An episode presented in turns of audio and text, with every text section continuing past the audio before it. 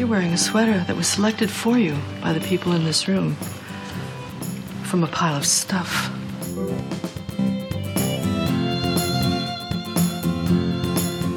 Give me a full ballerina skirt and a hint of saloon, and I'm on board. I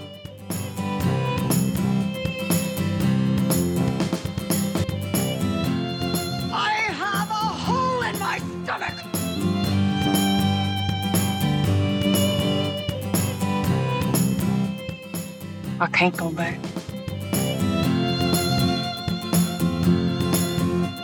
Welcome to the She Became Visible podcast. I'm your host, Renee Steelman. This podcast is my story. It's your story. It's our story. It's all the stories of all the women who one day knew that it was time to remember who they were, who they are, and stand up and be seen. Welcome to She Became Visible. I am your host, Renee Steelman. I have a wonderful guest today that I have the most amazing um, story of how we connected. So I am going to tell you a little bit about how I met Terrell, and then I'm going to have her share her story. You know, one of the things about um, my theme, She Became Visible, is that I'm really looking for women who have maybe had to fight a little bit for their for their recognition of who they are and, and, and their worth and what they have to do. And I don't think I've ever had a better example than Terrell. Uh, what she's gone through, what her life has given her, and how she's handled it, and um, what she's had to do to stand up and say, This is me, here I am. Like it or not, I'm coming through. And I love that. That's kind of the theme of our of our podcast. So I met Terrell through an, a, uh, a dealership. She was in the process of looking to purchase a vehicle. Now, this wasn't just any vehicle. She is uh, depends on a wheelchair. She also has a daughter that depends on a wheelchair, and so she was looking for a vehicle that would accommodate two wheelchairs, and she would be able to provide transportation for her daughter and for herself. And that is not an easy task. So I got a call from the dealership asking if my foundation could be of service. And when I found out about what and who Terrell is, I was jumping over anything to be able to um, help this mom. So that's how I met her. I actually, we didn't meet in person until we delivered the van. And uh, that was amazing. She had some friends that were there, and her daughter was there, and they were her, oh, especially her daughter was so thrilled to put that ramp down, roll into that car, and then mom had to roll into the car and get all the straps settled in and they pulled out of that driveway and that was their independence and it was amazing. So let me introduce Terrell to you, and I appreciate that she is taking time out of her busy day. Um, as all moms, she is busy doing mom stuff, even though her daughter, now she graduated last year or is she a senior this year? Well, she graduated last year and now she's in the post high program. Okay. All right. All right. So we'll talk about that. years. Oh, yeah. Because they can stay till they're 21, which is fabulous program. Um, And so she, but her daughter was involved in track, which is so amazing because I'll let Terrell explain what her disabilities are. But, you know, like any mom that has kids that are involved in extracurricular activities, you kind of live in your car. And she did live in her car. And thank heavens she had an accessible vehicle that allowed her to do that. So we'll talk about that even more. But the main thing is I want Terrell to talk about her life. She hasn't always depended on a wheelchair. That, that wasn't her experience as a youth. And so I want her to tell that story. So, Terrell, thank you so much for what's the weather like in Oregon? Uh, snowy. Oh, Snow. And uh, actually, it's up to 30 degrees, so we are celebrating. wow. Oh, a heat wave. Heat Okay. wave, people were talking about they're out in their sandals with no socks today. So So, of course, it's it's Portland. Uh, sandals and, and socks. That's the I am up by Mount Hood, so we get the beautiful snow Oh. off the mountain and the snow that comes in. So we, it's gorgeous. Yeah. I love the snow. yeah. And we're gonna be talk. Access, but I. Pardon? Uh, I was gonna say we're gonna talk. Um, hold on, I just gotta push this. there we Recording go. in progress. Uh, we're going to talk about the, where you're located. Uh, Terrell happens to be located uh, where they had uh, evacuation orders for the uh, summer fires that were going on. Pretty scary. And um, she's going to talk a little bit about that. But yeah, she lives near Mount Hood, Oregon, and um, which is an absolutely beautiful. I, my husband and I were talking because uh, I was saying how um, I don't think there was ever a time that I drove home from Mount Hood where I didn't look out at that Columbia Gorge and just go, "This is the most beautiful place on earth." It's so yep. beautiful. It's uh, never gets old. Ever, never gets old. Never just... gets old. No, and it's sad though because it kind of ruins. Like when we were in Italy, you know, people are looking outside the window of the tour bus, and I was like, "Nah, it's all right." Have you been to the gorge? you know, you get a little. Well, you go to the Grand Canyon and go, yeah.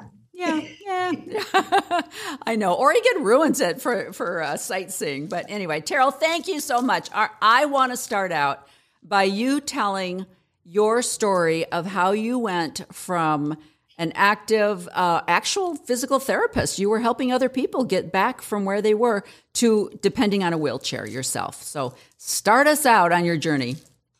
You know, I I grew up in an amazing home. Um, I had there was four biological kids, and then we had a bunch of bonus kids. We had five bonus kids, uh, and then my parents took in foster kids, and I mean, there was always room for one more in our house. And I was involved in sports. I was playing baseball before girls were allowed to play baseball, so kicked out of that one. Got moved over to when they started girls softball. It was amazing. Started volleyball in high school. Was a walk on. Went to junior Olympics in volleyball and in track and doing the javelin and track and the shot put and track, which I was five foot two and 100 pounds of nothing, but I loved it. It was just, it was free. It was something I loved. Went to college. Um, I that's really where I got a chance to do the bigger community service. Community service has always been close to me, special needs kids. Mm-hmm. Our grade school had the first kids with disabilities in the Portland schools. It was an experimental program. And they had deaf, they had the deaf kids and we were in a portable and the building room next to us was the deaf kids and they became my best friends. Hmm. That was just all I wanted to hang out with because I did have a bonus sister who was deaf, hmm.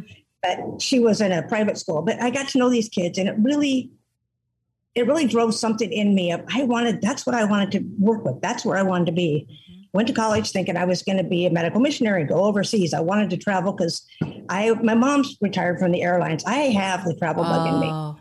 I wanted to travel. But when I was in college, we went to different places in the United States to help with mission trips. And I knew my calling was not overseas. Mm. And in some ways, it broke my heart because that was my desire rather than my calling. Mm. But once we got to do more, it was I left college. I went to Kentucky, worked with um, kids with brain injury, and, and that was when autism was first being researched oh. uh, that were deaf. Mm-hmm. And we actually had one little boy that wasn't deaf but he was did not respond to sound or anything. Everything worked fine, hmm. but it was just part of his autism. And it was a chance to do research and spend time with them, and that just made it even deeper to me. Mm-hmm. Of this is where I need to be. This is this is where I'm called to be. Um, came back out to Oregon, and then I and I was, you know, I'd been playing volleyball. I'd been playing everything very athletic. I'd been hiking, spelunking, you name it. I love the outdoors. Came home. Um, began working in a school out here and was exposed to meningitis of all things. Okay. The injection they gave me because we still hadn't figured out. I knew they we knew I had some illness. We didn't know what it was. I would rash all the time. We didn't know what it was. I got the injection and I went into anaphylactic reaction. Um, proceeded from that into a coma. Um, came out of that with the left side of my body paralyzed. It was like in my heart, I remember first saying, okay, Lord, why? This, I mean, I'm doing what I love. And then part of me hit me was like, wait a minute, I'm doing what I love. Mm. Mm. It was like, wow, get me where you need me to be. Get me. And it was, I got back up on my feet on crutches. Um, and then uh, right after on our honeymoon, took a four wheeler off a cliff that landed on my back and punctured T4. Um, and so then I was back in the chair. I got back up on crutches and I was working in physical therapy and I was working with a complex patient. My I preferred the elderly complex. Mm. I wanted peds, but my calling, God showed me that elderly are kind of like working with peds, but you don't have their adult, their parents to mess with. Yeah, that's true. so, but it but it was such a blessing to work with these people. I met amazing people and I chose the complex cases because I've always been a champion for the underdog. Mm and I was working with a woman who was um, mid-stage Alzheimer's, schizophrenic with a fractured hip. Oh. She got startled and she threw me backwards and separated my skull from my spine. Um, thankfully, I was in a medical center at the time because I didn't have. If they put a collar on me, I would, couldn't have survived. But oh. being in a medical center, they didn't have to. It was one of those God things. He had me where he needed me for this to happen, oh. to get me on the track of what I needed to do. Mm-hmm. Um, it was a blessing in a lot of ways because I worked with kids in wheelchairs to give. I started a group called Winners on Wheels of Oregon.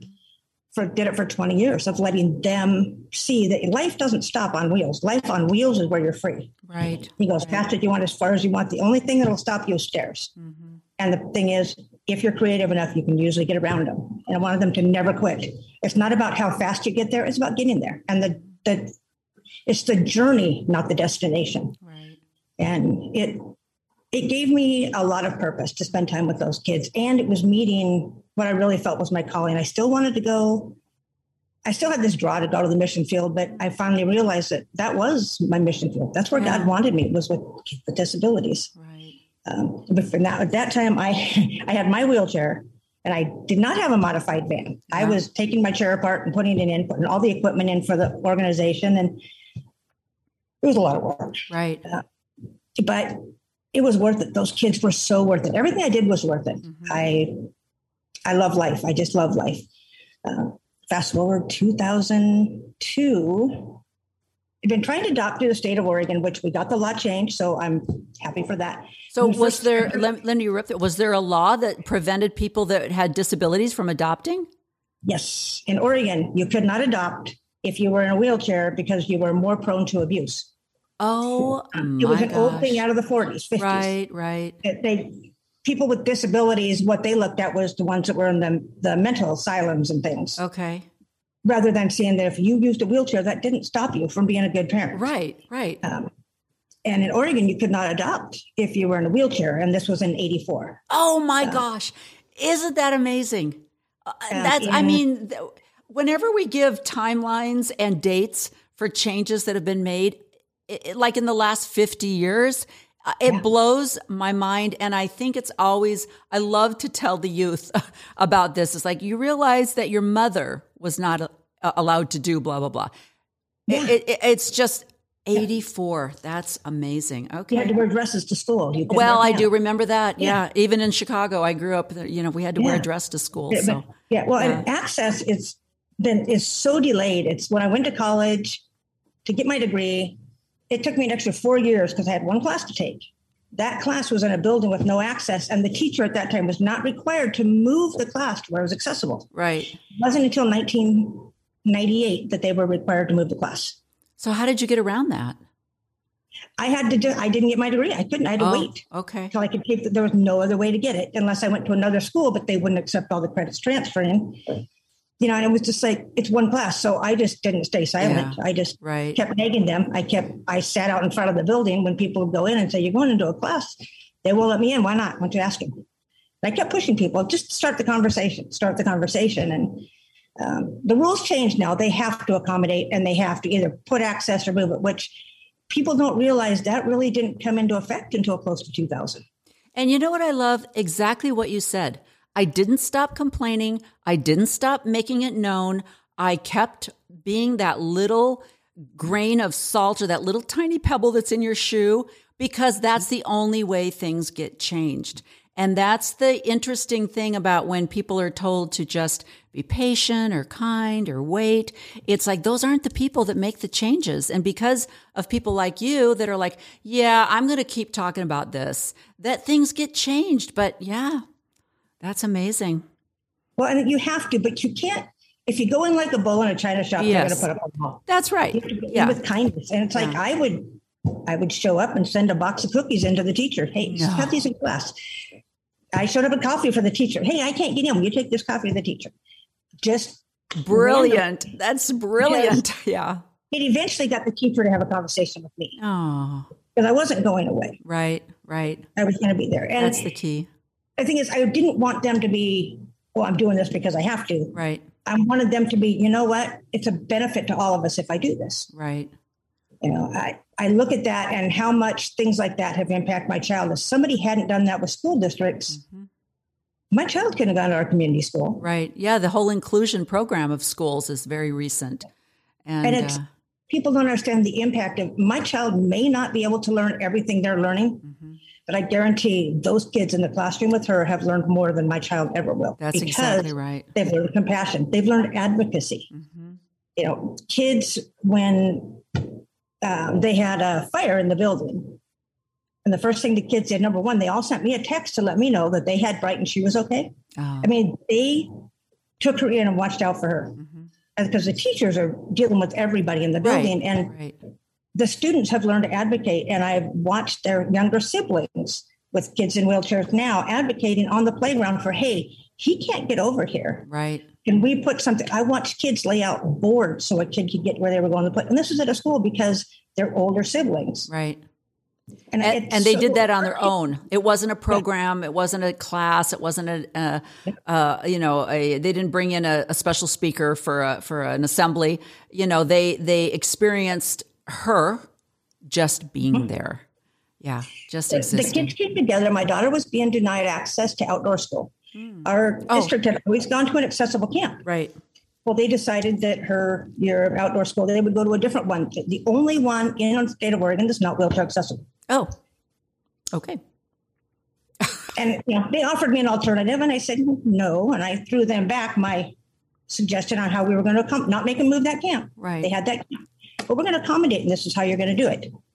And I, okay, we couldn't stay there. They're going to pay for us to stay in the hotel closest there. They're going to pay my mileage. They're renting us an ATV so I can drive her around at the camp. And I wasn't going to let her out. And the interesting part was the kids in her class were all saying, we don't want to go to that camp if she can't go because she deserves to go with us. Oh. And they weren't saying, you know, you guys are bad or anything, but everybody was saying the same thing of we want to be together. We want to be together. We're all together and it's a bonding time and we want her. And I love that they became her advocates. Right. Because I'm not going to forever be here. No. He's those advocates. Yeah. And they're going to go out into the business world and become advocates. Oh, that's such a great point. That yeah, they become adults. They have children. They're going to be the ones making rules and laws, and uh, and that that will be that's how the world will change. And they're the ones that are going to go into a business and say, Right. hey, you know, there's two steps to get in here. Right, right. So go go back and talk about so you so the so Oregon didn't have a, adoption uh, friendly rules, and so go fin- go back to that story. So um, we were trying to get a little girl. It everything fell through. It was kind of an odd case, uh, doing through private, and it was just like just praying. You know, God, what? You, where's the child for us? Because being a mom was like my dream occupation. People said, "What do you want to be?" I want to be a mom. Then I wanted to be a medical missionary. Then I, you know, it's like Yeah, mom, came here. Yeah. But it was mom was always my priority. right, Mom was like to me the most powerful role you can have in the world. right. And we got a phone call stating they had this little girl, wasn't born yet, um, but she probably had uh, lethal campomelic dysplasia, wouldn't live very long, but were we interested? Well, yeah, it's a child. Right. If they take one breath or if they take a million breaths, they deserve love in that time. Um, we applied, were accepted. And they called us the day she was born and said, She's way more severe than we thought. Do you still want her? And I said, Well, you can't put her back, and I'm not going to give her back. So Right, mine. exactly. Return. Yeah, no. Put her back where you got her back. Yeah. Yeah, we um, flew back to get her. She was in the NICU for 108 days before she was stable enough to come home. And they kept calling and saying, She's not going to survive. She's not going to survive. And they started on her experimental medication. They're like, Are you really okay with it? And we had to sign papers. They said, if that this had a potential for giving her for in within the next 50 years causing cancer. And I said, well, she's going to live six hours. She's going to live 50 years if you give it to her and maybe cancer. And in 50 years, we might have a cure for cancer. So mm. give it to her.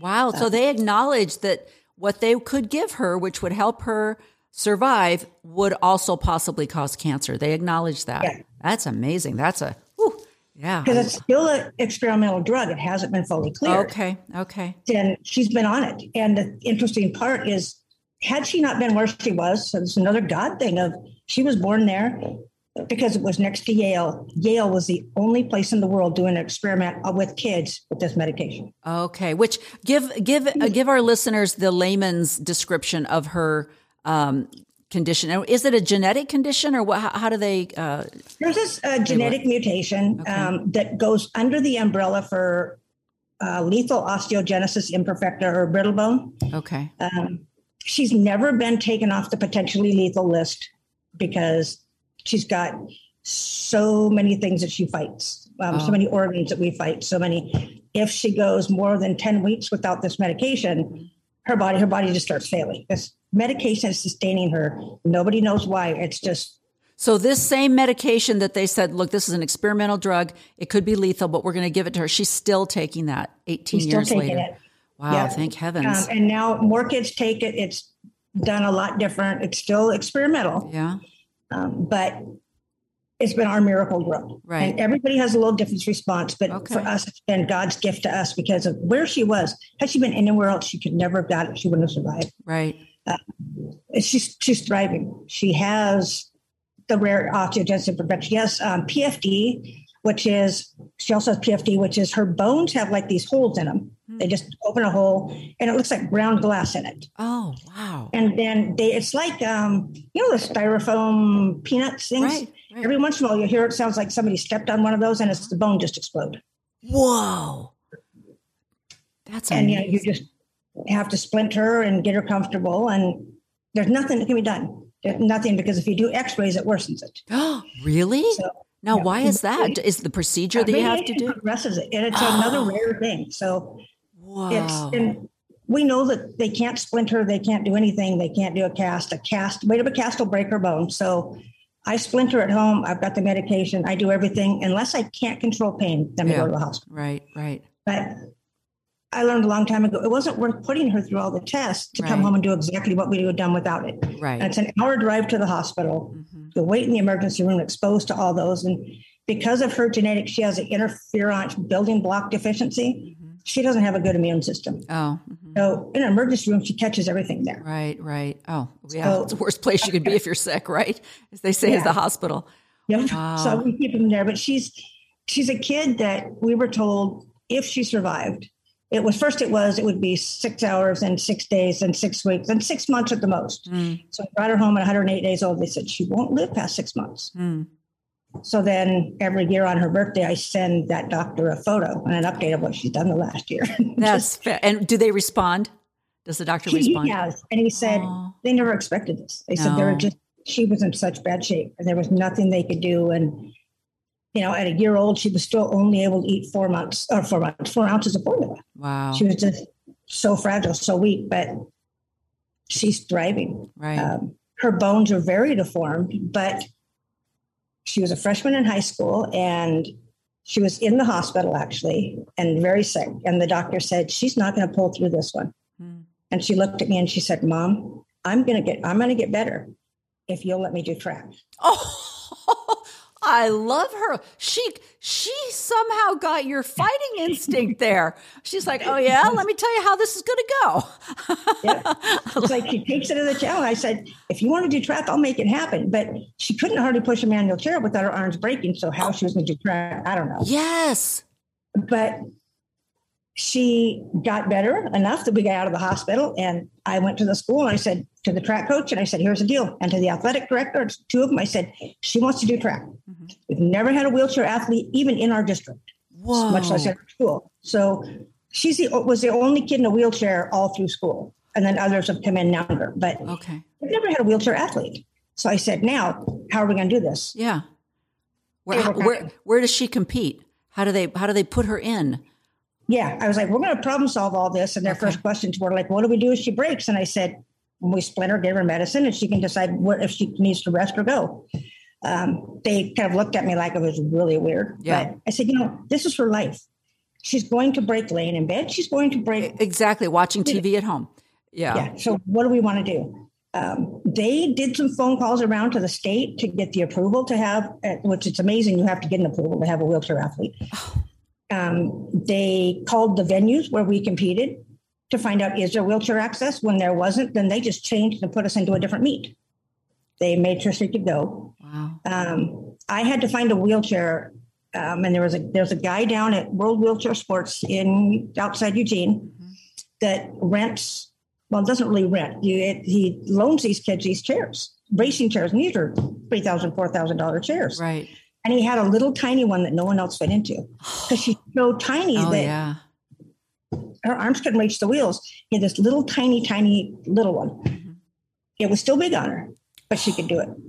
Um, first time that she did the 60 yard dash, just practicing, it took her four and a half minutes just to do that distance. Wow. But she didn't quit. I mean, it's 60 yards is Yeah. four and a half minutes is like really.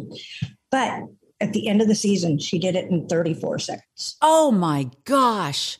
Everybody was blown away, just in shock. Okay, so in spite of her her bones, she developed strength. So lungs, every every cell in her body was strengthened by that aerobic activity and the and then just moving the wheels.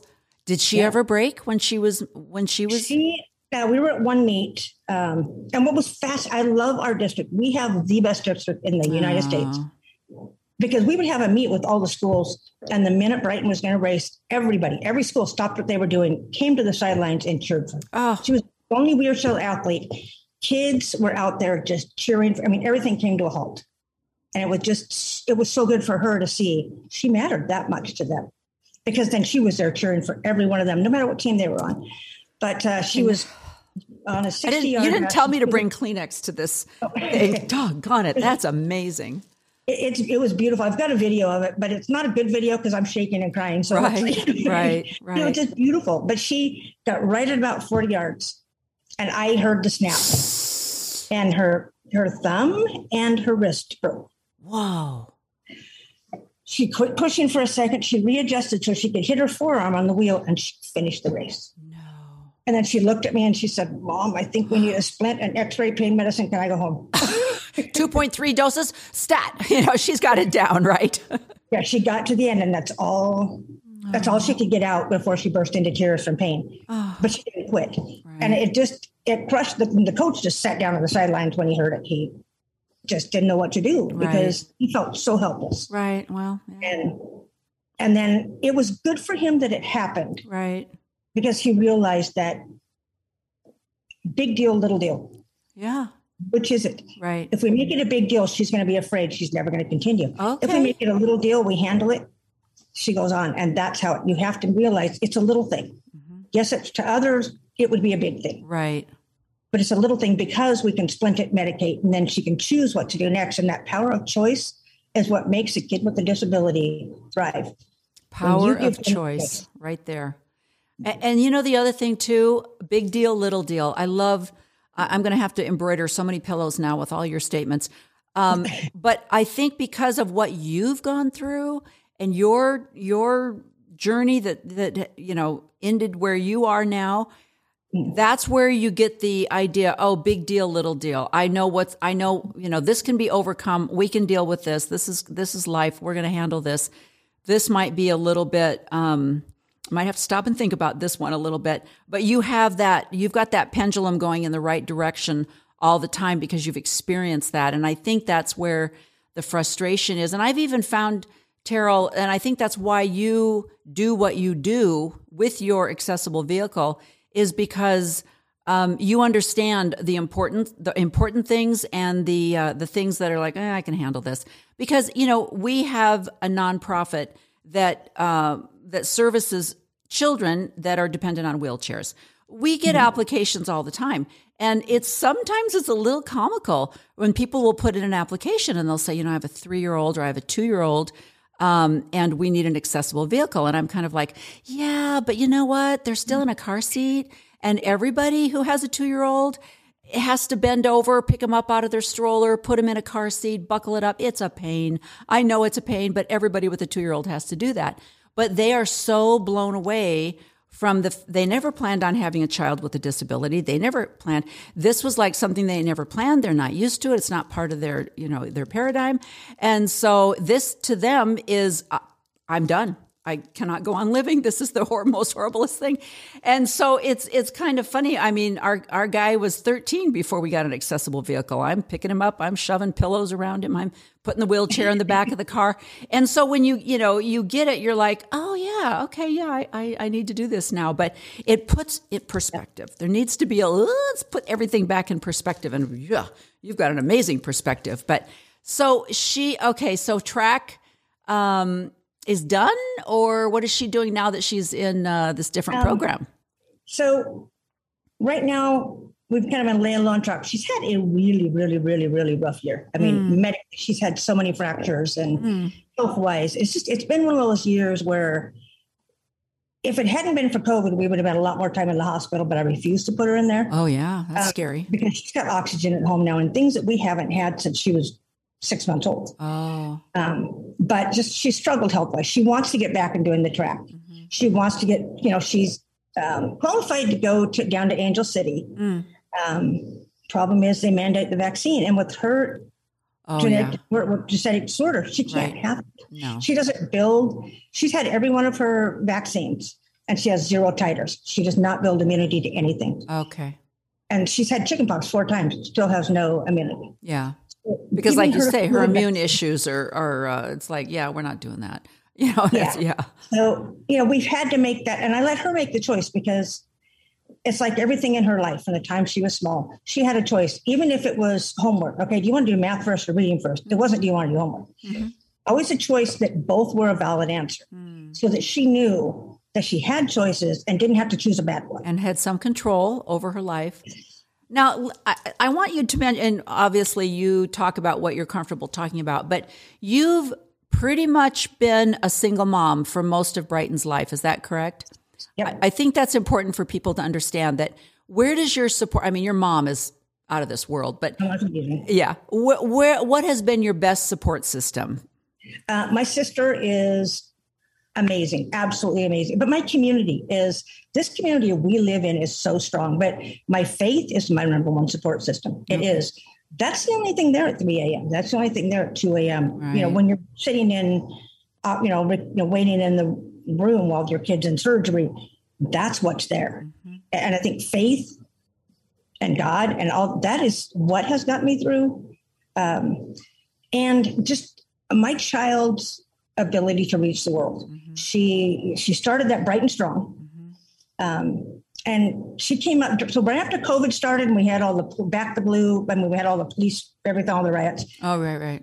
Said, oh, that's right. Uh, people, yeah. just to remember, yeah. Uh, she's close to Portland. Okay, that's all I have to say. Go ahead. Yeah. yeah. just to put that and we in. Have so many friends. I mean, my my my sister's the dispatcher for the Portland Police. Mm-hmm. She oversees a lot of it. Um, and we knew, and we've got friends who's are Portland police, and so uh-huh. we had this. And she just was struggling, and finally she said, "We got to do something to let the police know we care." And I'm like, "Well, what are we going to do?"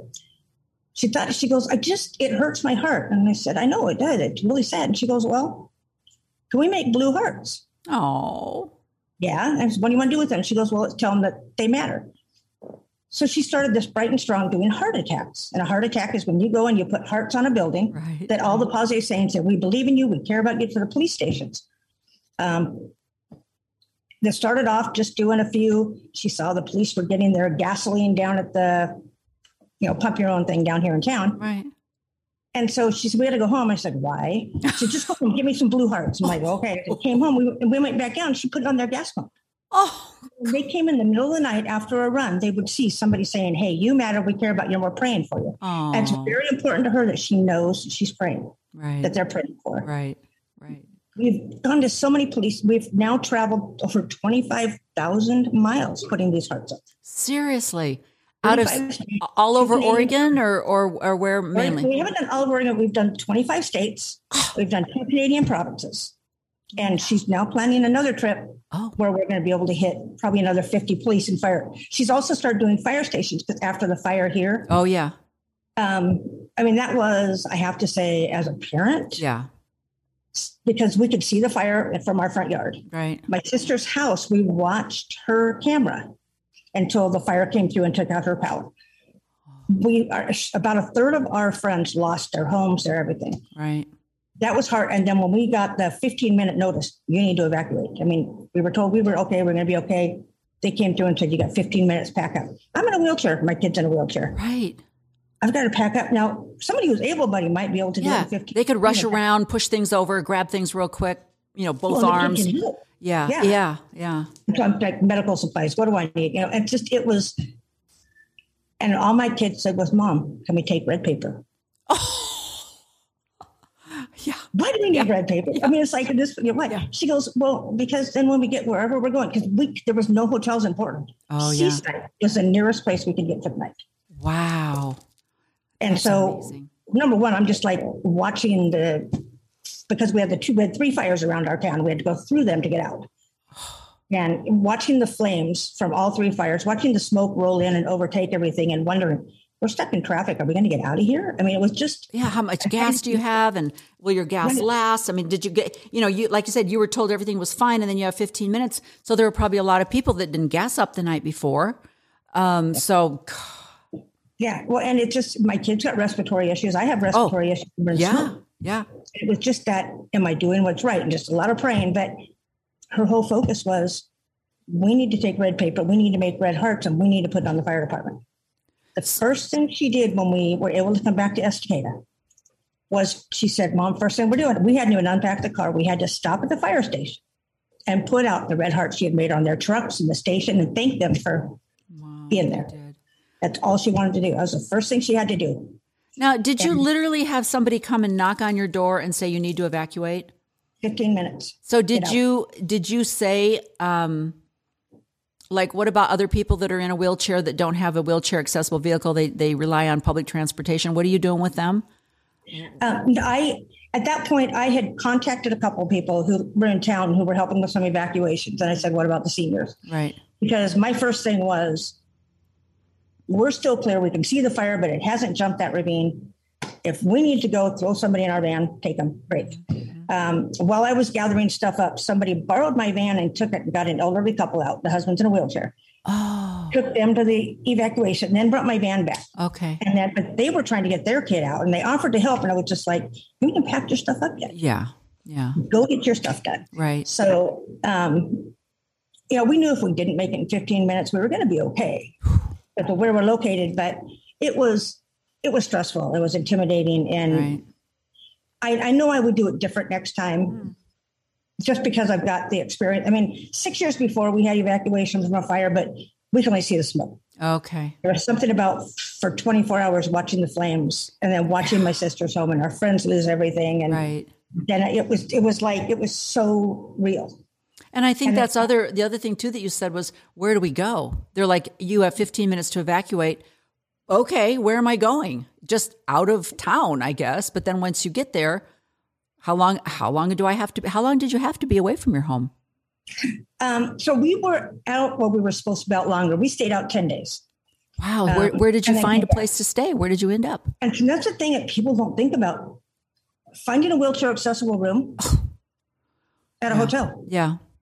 Our first night, we were in one that was, they said could accommodate wheelchairs. Oh my goodness. Yeah. What does that I don't know what size yeah. wheelchair, Yeah. much less not to. Yeah. So we had to deal with that. But when we came back, we were in a hotel that great wheelchair access, but they were remodeling the front and you had to come in the back. The back had a big steep hill that I couldn't even get up. Oh. But the thing is, there was no other, you know, I could have gone across the mountain, but at that point, I just wanted to be close to home. Right. I didn't want to be a long ways away. I wanted to be Yeah. by my house as close as I could. And, right. but once we got in the hotel, because I had friends help me get in, I was like, I can't run to the store. No. I can't run go get food because I can't get back up that hill. It was Right. it was frustrating that their idea of wheelchair access Mhm. was anything but. Right. And I just wish that hotels and hotels have this. I don't know if you run into it much. This common thing of if you're in a wheelchair, there's going to be one bed. Mhm. You can't have a family. Right. You mustn't have a family. There's one bed. Mhm. Well, if you have a family, you just need to rent a second room. I don't want to rent a second room. I got a child. I don't want to put her in a different room. Right. Right. And- well, and the other thing too that I, I I remember you mentioning one time is they don't hold that room. They rent those rooms out to you know ambulatory people that do not rely on wheelchairs. Um, so you, uh, you didn't you have a story where you had actually reserved a room, and then you got there and they're like, "Yeah, we're full." You're like, "No, no, I have a reservation," and they had they they had put someone in that room, and rather than move them, they told you, "Sorry, uh, we we you know we just." What did they do? Did they actually move those people, or what did they end up doing? What they did is they well, we got there, and the lady said, "Well, you know, we have an ADA room you can have." Uh-huh. Okay, I said, "Is it accessible?" And she goes, "Well, yeah, it's right over there." And I said, "How do I get there?" And she said, "Well, just go down that hallway." I said, "There's two steps there." And she said, "Well, yeah, just go up the steps." You you you do you see? Talk about she became visible. Do you see the wheelchairs right here? I said, Okay. do me a favor. Give Yeah. me a chair. I'll hop out. You hop in my chair and you show me how to wheel up those steps. Yeah. And she just looked at me and she goes, "Oh, Oh yeah. well." The other people didn't want to walk up the steps, so we just went ahead and gave her the wheelchair room. And I said, They didn't want to walk up two could Walk up steps. I would because I said that that's a choice you have. Not, I don't have that choice. Right. And my daughter with her 250 pound wheelchair does not have that choice. I'm not picking her up that. Right. And they were just like, no, no. So they said we could just go to another hotel. Oh. Okay. Everything's booked. Yeah. It was 200 miles before we found a hotel. oh my gosh! You're practically to Seattle. That's amazing. So it was, you know, we drove for an extra four and a half hours to find a hotel. And this was, you know, so it was almost midnight before we got to the hotel. And the hotel we got to, I have to say, was absolutely amazing. When they found mm. out what had happened, Right. they called the other hotel and then they didn't charge us that night. Oh. They let, and did not charge That's the least they could do. Was it a They chain? Were they in the same chain of hotels? not the same chain or anything. Oh wow! Completely. That's amazing. But they were just amazing. They were so helpful. Yeah. And that's what I find is most people are really, really helpful. Yeah. And a lot of people are honestly, there's a difference between being ignorant and honestly ignorant. And a lot of people are honestly ignorant. I mean, exactly. they mean well, they're doing it right. They have everything. We went to a hotel in, oh, up in Washington, outside Spokane. I saw the pictures of the room, fully accessible, absolutely gorgeous, beautiful room. And I go and I check in and I said, okay, so now where's the room? Because I look out of the lobby and there was steps down, there were steps up. And she said, oh, it's down the end of that hallway. I said, well, how do I get there? And she goes, well, you can go this way or in the end door. And I said, has anybody in a wheelchair ever used that room? And she goes, no. I said, you know why? and she looked at me like, she goes, no, because we've made it fully accessible. I said, what about the steps? And the look on her face was, she's like, I never even noticed that I did those steps Yeah. because she did it every day and she just Yeah. never knows. She, then she's like, well, now I know why. Yeah. And then she was so apologetic that that chain actually got us a hotel and a hotel room elsewhere. Actually, they Yeah. didn't have a hotel room, so they rented us a. Um, it was a like a uh, Extended stay or something or yeah, it was a somebody that does the Airbnb. board thing. Yeah, Okay. Airbnb, and but it was a full house, Whoa. Yeah. and we could get we could get in on the main floor, couldn't get upstairs, but it had a bedroom and everything. So, and Wow. I mean, they rented it That's for us. amazing. Yeah. at us dinner and they were so apologetic, but it was Yeah. just they honestly had never seen the steps. Well, and that's the problem with the parking.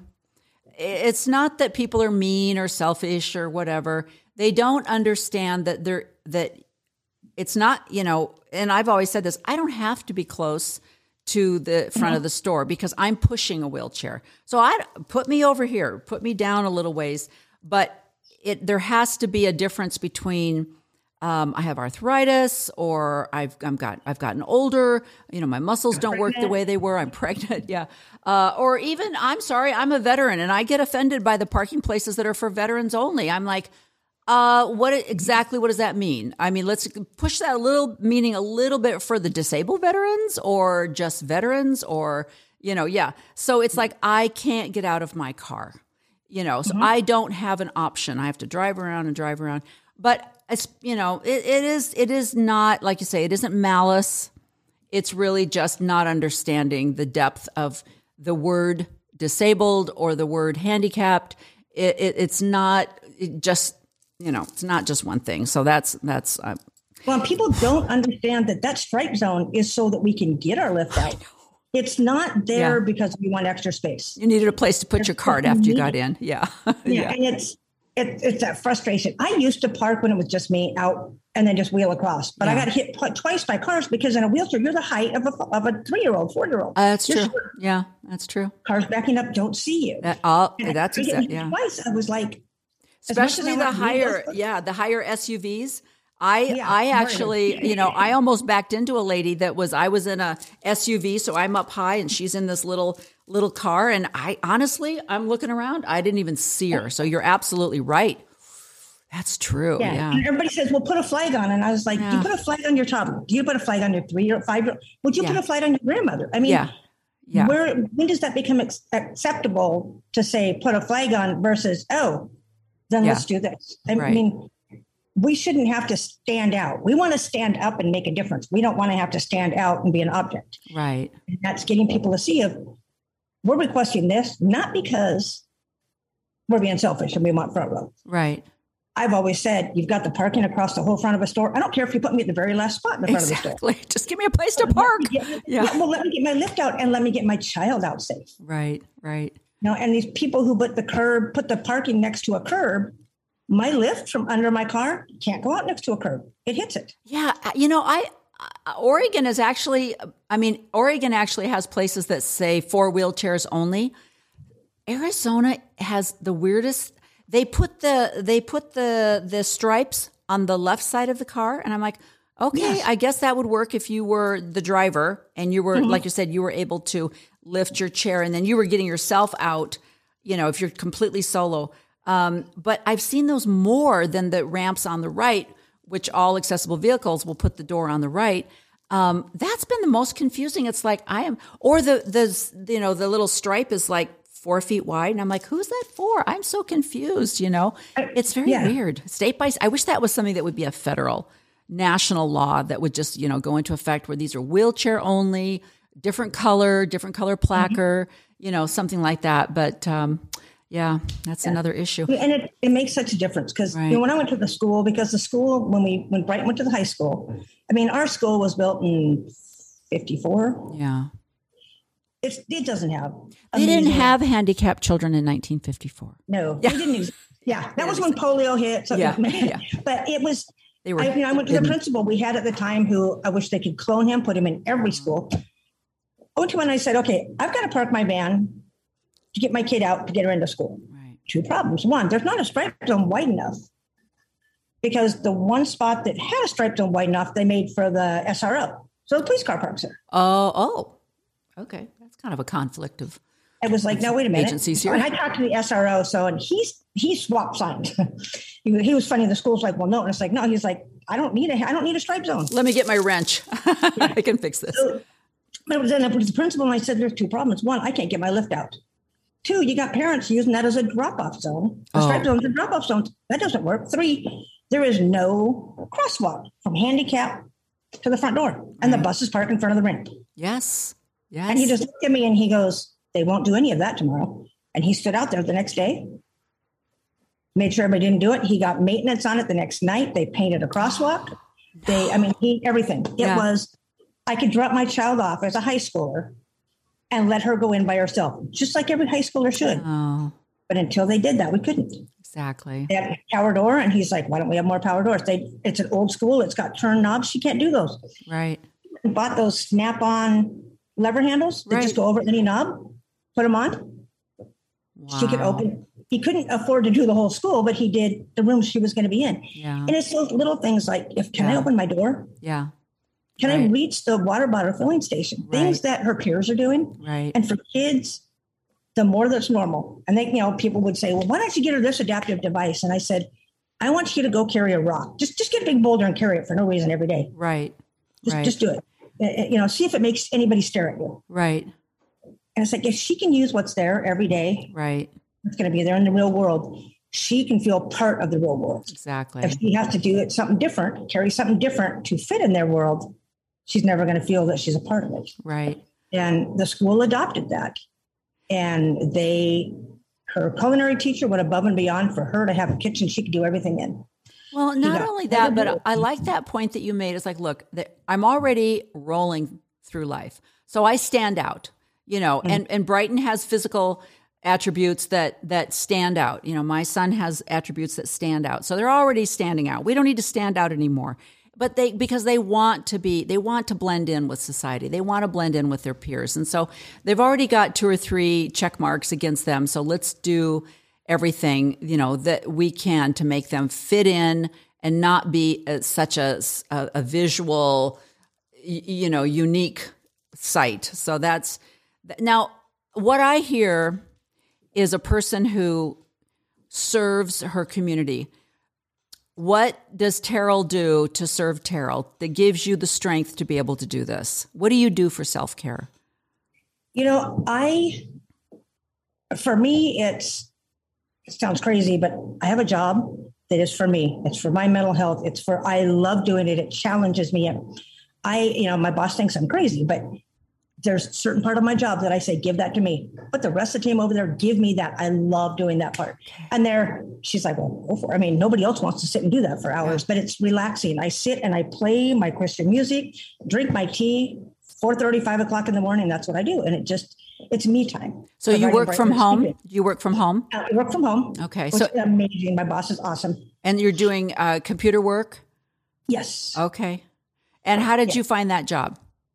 Um, actually, my niece started a company for a business that was needed for um, the court system, and it's um, she does the medical review and medical chroning and medical research. Oh. And she just needed people to go through like somebody 78 years old, you go through every one of their medical files from the time they were born through just to and I love it. Yeah. I love it. It's like it's like a some of the cases you get on, it's like you're trying to solve a case that there's like one we had 10,000 people affected with a disease that there's usually is only maybe two or three in the, a year in the whole world. And it was in one town. And what's you know what caused it? And it was so fun getting to do that, except it was like reading a bad novel because by the time you get to the 1500th person and you see all the symptoms, and the doctors aren't getting it, and you're just kind of like going like a Hallmark movie, you know how it's going to end, but Yeah. Yeah. Yeah. Wow. but it, I love it. And it's relaxing to me. And I get to know these people just through their file and Right. who they are. And, you know, it just, I love it. I, I feel like I have a voice for them because I do. I'm putting things down to And be their voice. I love that you, you know, like you said, that you put on your music and which drowns out the rest of the world and mm-hmm. that you, that you, I don't think, and, and just as you mentioned, people talk about um, if they if they have a Christian faith and they talk about the works that Jesus did, they don't talk about the time that Jesus had to take for for uh, solidarity. They had, he had to have some alone time to renew and to serve other people. He he even had to have time. I got to get away. I've got to have some time to regroup, to think, to pray, or whatever. And people forget to talk about that because this constant go go go service service service service service. You can't do that for very long before you start breaking down. So just even putting on headphones drowning out the the other noise that's going on and then doing something that you love uh, is so important and I, I just can't stress that enough not and uh, it it can never be looked at as a selfish uh, uh, act. It has to be looked at as self-care as health that you need to do this for your health. So i love that you do that.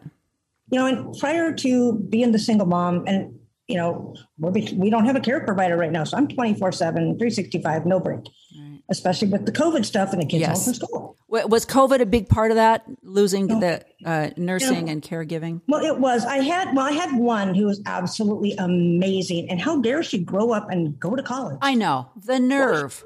Fall in love and get married? right. How dare you have a life? You know, yeah. Yep. And then I had another one who was so awesome who then decided that I mean she was married and decided to have a kid. Yeah. That's what happened Like, to how my dare you want to yeah. be a mom? Yeah. And I had another one that there was just a lot of things that it just wasn't healthy. Right. And somebody can be really, really, really good, and that doesn't make a relationship with your child and them healthy. Yeah. And so since first of December, it's just been me. And Brighton's an amazing kid, and she's not because we have a routine. She's not a hard kid, but she doesn't. sleep. Yeah. So you're up most of the time at night, and so by the time you get into like the fourth month of it, you're like, yeah. And you know, because prior to when I had free time, I would I love to go take go up the mountain take photos. I mean, Brighton's an amazing photographer, so I don't even show mine, but Yeah. I love to just go take. I have so many photos of the area upriver before the fire, and then photos since the Oh, fire, right. and that recovery, and photos of just people and different things, and just I love to just go out and get pictures, and that's one thing with the van is it's Brighton's a photographer. Brighton loves road trips. She loves to explore. And I mean, you know, with our old van, what it was like. How many times we would just get stranded in the middle of nowhere. And Right. So we made the best of it. I mean, we would take pictures out the window because we usually were trapped in the van. Right. But we'd take pictures. We would find something positive, but that didn't make it. Right. It didn't get you or home. healthy Yeah. because- Yeah. You know, when it was 90 degrees out and you can't even roll the windows down because everything quit, You know, it was like not Right. But Right. we having the van, I can take. She wants to go practice her road racing upriver. I can take her racing chair, my chair, her manual chair, her power chair. Um, when we went to, to Canada, uh, I just happened to get left my van. I should have taken a picture. I had my mom's scooter, Oh, my mom's walker. I had my daughter's racing chair, my daughter's manual chair, my daughter's power chair, and then her little on the ground car that can't tip out in the farm. Mm-hmm. My chair, spare tires for things, and then everything else for a 30 day trip. Yeah. And the van held it. Oh my gosh. That's That's amazing. such a blessing because we we were able to also take medical supplies to a family that couldn't get them and drop them off there. And it just it's given us it's given us wings. We when when we're called to serve, we can do it. And you know, it's like I was looking at a list of some of the things we've done and gone. I mean, it's always felt really good. We had the family who didn't have a way to get their 99 year old mother to her own 100th birthday party. Oh. And they called and they ah. said, somebody had given them my name and I had never met the lady. And she calls me and I said, yeah, I'll go pick her up. And I thought I'd get a sitter for Brighton, go do it. And Brighton said, I'm going to take her. So Oh. Brighton went along and Yeah. we put her in the car. And we, we gave her, and the one thing the lady said, she says, was her 100th birthday. And she said, I have one thing I need to see. Do you mind? And I said, where is it? So we took a little detour to go by and see the home where her parents lived Oh. built into something else, but the property, and then go down to be dropped off to. She didn't know she was going to 100. Oh, okay. Okay. So she was like, party. yeah. So we got to deliver her to the surprise party with the balloons and everybody there, and Yeah. then we picked her up that night. That's so important because people talk about isolation and you know as you age and you have to give up your driver's license you have to give up your car people kind of have acknowledged that part of isolation for her to just want to drive by and see her old home is something we just take advantage of. We don't think about it. But that was everything you know to her. And it is one of i i uh, i don't know i just wish that i could make it more known that you could have the most tricked out wheelchair. It could be the most scientifically, you know, uh, advanced technology. It could get up and walk for you. What are all these things they're coming out with? If you don't have a vehicle that that'll take that, you're still stuck at home. Uh, So it's it's just so important for people to understand. And I wish I wish there was a way we could get that through, but somehow it doesn't seem to be. I just can't get people to acknowledge that it's important. It's so funny because I'll talk to people about our nonprofit and and they're like, "Yeah, you know, we already give to the um, you know, American Heart Association." And I'm like, "I know, and that's good, but you know, but let me tell you, you know, so frustrating. But yeah, things like if we didn't have a van, and they say take medical transport, yeah, with our van, I can get her to the doctor's office in an hour. right. Medical transport, if she has a 10 a.m. appointment, they pick us up at 6 a.m. Yeah. They get us here at 10, but they can't pick us up till 4. Yeah, Some- we get home exactly. 12 hours for a five minute appointment. Right. And then sometimes they just can't get back to pick you up, and then they'll let you know at like six o'clock, saying we can't get there. Yeah. I, uh, we had a we had a guy. who- Yeah, we had a guy whose mom and sister sat at a bus stop for four hours because they just they're like, yeah, we're we're not going out there, and he finally had to go and get them, and it was dark at a bus stop. Two women at a bus stop. It, it absolutely blows my mind. It's so frightening.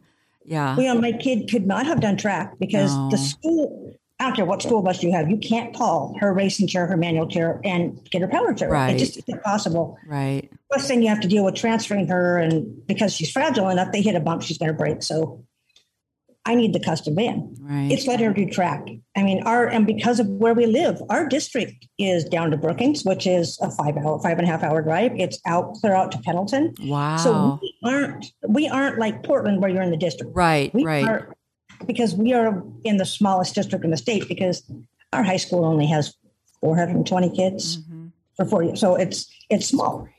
You know, we're a small district and Yeah. so we have to travel to small districts. Right.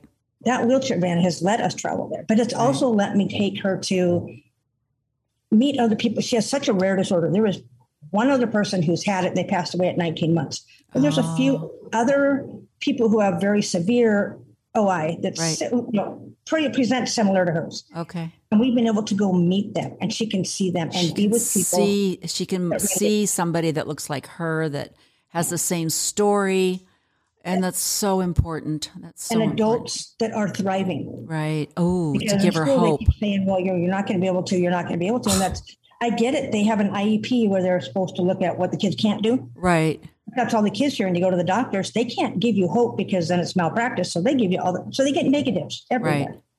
and can you imagine if we were all if every day people were saying yeah i don't know uh, maybe another year. I don't know. We'll just have to see. Can you imagine if every person had a timeline every day that was we'd all be like all right give me the doritos. I'm just going to watch netflix all day. Why bother? You know you've got to have some hope. Somebody has to model your future a little bit. Yeah. So- and so for her to see these other people on wheels, yep. driving, enjoying life, and she's, we ran into one guy that I tried to get a hold of, but I could never get a hold of him. I had heard about him. So, you know, it's the network, you hear about somebody. Right. We were in Disney World and this guy comes wheeling by and Brighton just lit up. I mean, she was having a rough day. She Yeah. had broken her femur the day before. oh gosh. So split and she's feeling miserable. And she just was like, I really want to see all this, but I'm hurting. Right. And then she sees him. She bolted. And she goes up to him and she says, Do you have OI? uh-huh And he says, Yeah. And she goes, Do you have OI type two and three? So, and I mean, Brighton's like a more severe, but two, three is kind of worse. Yeah, Yeah. two, three. And he goes, Yeah. She goes, It's so nice to meet you. And they Aw. talk. Brighton isn't a big conversation person, but they talked for almost an hour, finding out what is he doing because he's in college. And he still's with his parents because trying to find a dorm that's accessible, yeah. somebody to help him at college who's Right. reliable. And, you know, then when there's ice on the sidewalks, they oh they they shovel it wide enough for you to walk, but that's not wide enough for a wheelchair. no yeah and even if they made that little path you got to go around them or somebody's got to go around you and uh, there's so Or many they put all the snow in the stripe zone. I mean, Yeah. it's like all the fun. Darn but stripe zone. Still talks about the fact that he was there and he wasn't afraid to do the rights. He wasn't afraid things that she wasn't sure about doing. And he said, Don't do this one because it's kind of it's real hard on my body, but you'll probably like this one because everybody Oh. it's hard, but it's not. And he gave her all these tips that Simple empowered her yeah to then make because I can tell her what they're like, but I don't know on her OI body. yeah yeah And I'm mom, so what do I know? But Yeah. it's that whole that's a given yeah she's the- still a teenager people just remember that And she trusts me a lot, but sometimes it's kind of like, well, you wouldn't know, mom. And it's like, well, no, I wouldn't. But Yeah. here's my thoughts. yeah But you know, it gave her that insight I couldn't give her. right And that's so empowering. And had we not had the van, she could not have gotten that because she's carried that on and made a friend that she stays in touch with oh because she wanted to go to an exhibit that she was traveling. It was here in town. Mm. And she knew he had done it because she'd seen Oh. on Facebook. Oh. So she asked him, was it good to go to for a chair? And he told her, don't pay. oh Everything is above your head. All the railings are right at wheelchair height. oh my gosh And the, the places where you could walk in right to go see things had a turnstile thing in the middle you can go through. oh my gosh you looked at everything from a distance. Right. But you paid the full price to go in and have the interaction. And he said, don't go. oh, But we wouldn't have known that. right right And it was her having that.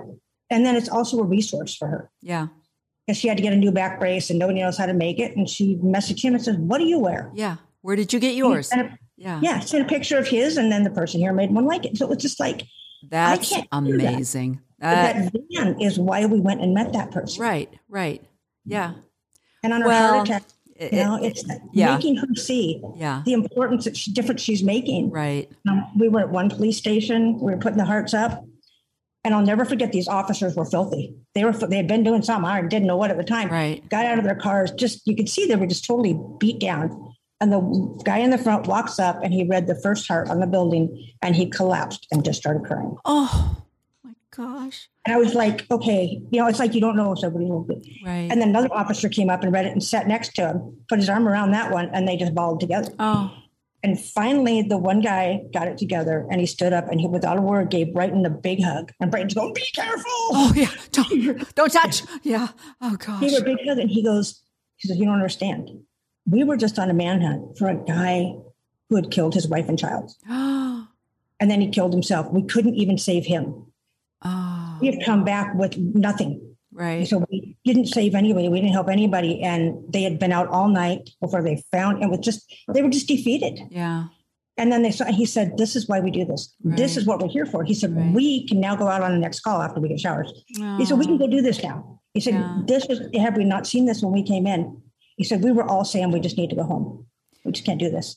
Terrell, was- that a- yeah, that that to me encompasses everything that this podcast is about. It's rather than shrinking into your whatever, however, whatever system has put you in, uh, in a mindset that you don't have value, or that you're, or that you have a you have a purpose, but your purpose is to stand behind, or to um, just you know be silent or whatever. Whatever system has made you think you don't have any voice, your story of what that little tiny baby girl what's she's 18 she graduated from high school what size does she wear Um, she's uh, well, she's 38 inches tall.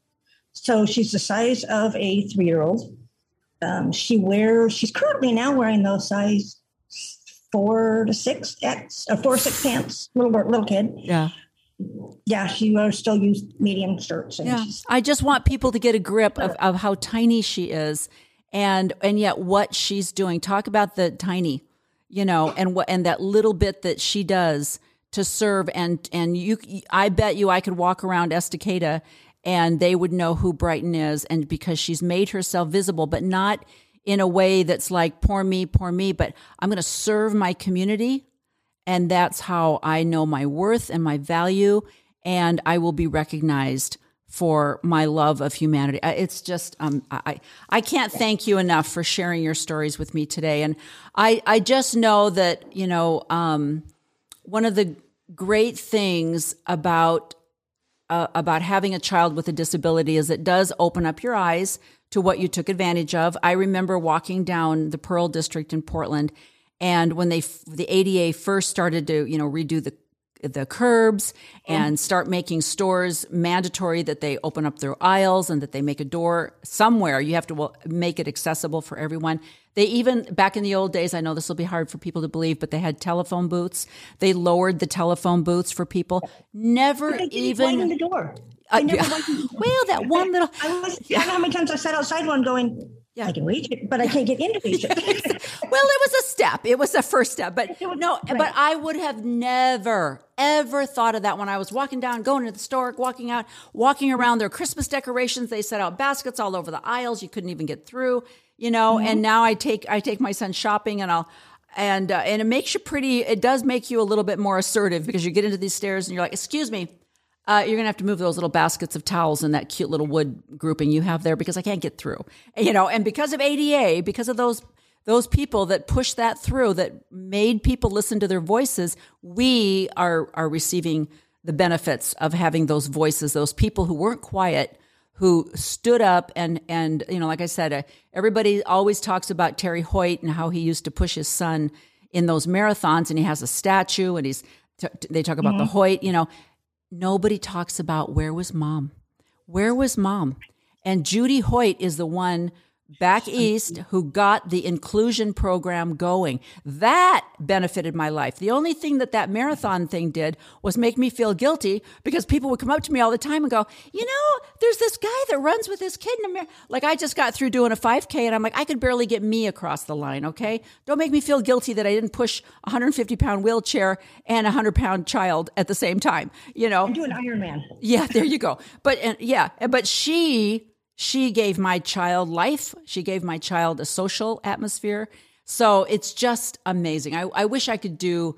Um, she's hard. You Google Judy Hoyt, and you have a hard time finding information about her. Yeah. Um, Well, and he, he was so vocal that his son was the one that drove everything. His son pushed him to do it. Right. His son, nonverbal, Right. without saying a word, was able to tell everything. And many times he said, I was, I want to quit. I couldn't do another one. And his son would convince him that no, he could. I want to do this. Yeah. And this nonverbal child Yeah. made a difference to push the dad, to push the mom then to do things. Without that child, there would not be this. And people like, dad did this and the mom did this. And I'm like, that kid, had he not used the voice he That's had right. without saying a word, That's right. it never would have happened. And That's it's, right. to me, these kids can do so much without saying a word. That's It- it just right. blows me away. And people Yeah. are like, yeah, but they're nonverbal. And I'm like, that doesn't mean they're not talking. I love it. I love it. I love it. That's perfect. It's true. And Yeah. it's so important. You know, my kid has a thing that she lives by, and I know you've seen it before, but she came up with a saying years ago that said, it only takes one person to make a difference. I am one person. Yeah. That's all you need. That's all you And- and need. It reminds her that, okay, that needs done. I may not be able to do it, but I'm one person and I can talk to others and get it done. I have the power to start. Like, you know, we've talked about the snowball. You can, you know, sit there with the snowball and go, wow, I wish it was bigger. Right. But until you give it a push, Or you could it's not going to grow. Well, and the thing that's the thing. It's like people outside of Estacada, uh, people outside of Oregon may may not have heard of Brighton, but that those police officers that changed their life, and it, it does. It only takes one person to make a difference. And Well, you know, and it's she's known all around the. In fact, we were in Louisiana on our last road trip. Road trip Yeah. doing her. That's all she wanted for her high school graduation. Yeah. take me on Not a road gift, trip. nothing. To take a road trip Yeah. across the country and put heart attacks and do Oh. heart attacks on police, fire, and veterans. Oh, memorial that's amazing. to remind people they're not forgotten. That's all she wanted. Yeah. Which senior wants to take their senior road trip? Yeah. Senior, And- that's what she wanted. Yeah. We're in Louisiana and we had been doing hearts across the country. I got pulled over. Ooh. Like I'm not speeding. Yeah. I'm not doing it. Well, on the back of the van, I have the Brighton Strong. Oh Police officer comes up to me and he goes, Is Brighton in here? no. Yeah. Yeah. He goes, Okay, just a second. Goes back and comes back and he peels the patch off his uniform and gives it. oh my. You are one of us. Yeah. He said, You have made a difference to all of us. So when you help one of us, you help us all. And apparently it's across the country, the police know. And so everybody in the police and fire that got one, on her 18th birthday, she was struggling. She said, Mom, I'm just not sure if I matter. I mean, what if, if I die, would I oh. matter? Would I oh. matter? And I said, You would. Well, I put out there to my friends that, hey, you know, she's struggling right now. She's turning 18. She doesn't want to be an adult Right. because it's so confusing. And you know what transferring medical care for adults is like Right. and she was scared. So a bunch of my friends sent cards, and I surprised her with going to Disney for her 18th birthday because that's her safe place. Yeah. And I had just putting all the cards into a, a bag. I haven't even looked at them. We get down there. She had over 60 cards from police stations around the country. Oh my gosh. Places we had never been, but with stories about how it impacted them, and the places where she had been about stories. Most of them sent patches. We have her prayer board, which for the other side of the word, that's got Right. patches all the way around it. It was just like I was in tears reading their messages. Some of them were so heartbreaking about the one lady who had said she had quit. She had quit the day before, police officer. And then her friends called her in just to see the building. They Yeah. sent her pictures and said, You got to come see this. And she came in and she saw it. And she said she realized she couldn't quit. Wow. But she needed to be there for the kids. So if they get on Brighton Strong, is that a uh, uh, dot com? What? How do they find her? Um, on, it's on Facebook. Facebook. and Brighton Strong, all one word. Okay. it's B R Y T O N. No, E N. B R Y T E N. Okay. Brighton and Strong, one. one word. Facebook. Yeah. Okay. So you, um, the picture is her in her yellow outfit. That's Okay. her thing. okay. But, you know, she does things like she's got these little cards, blessing cards. Yeah.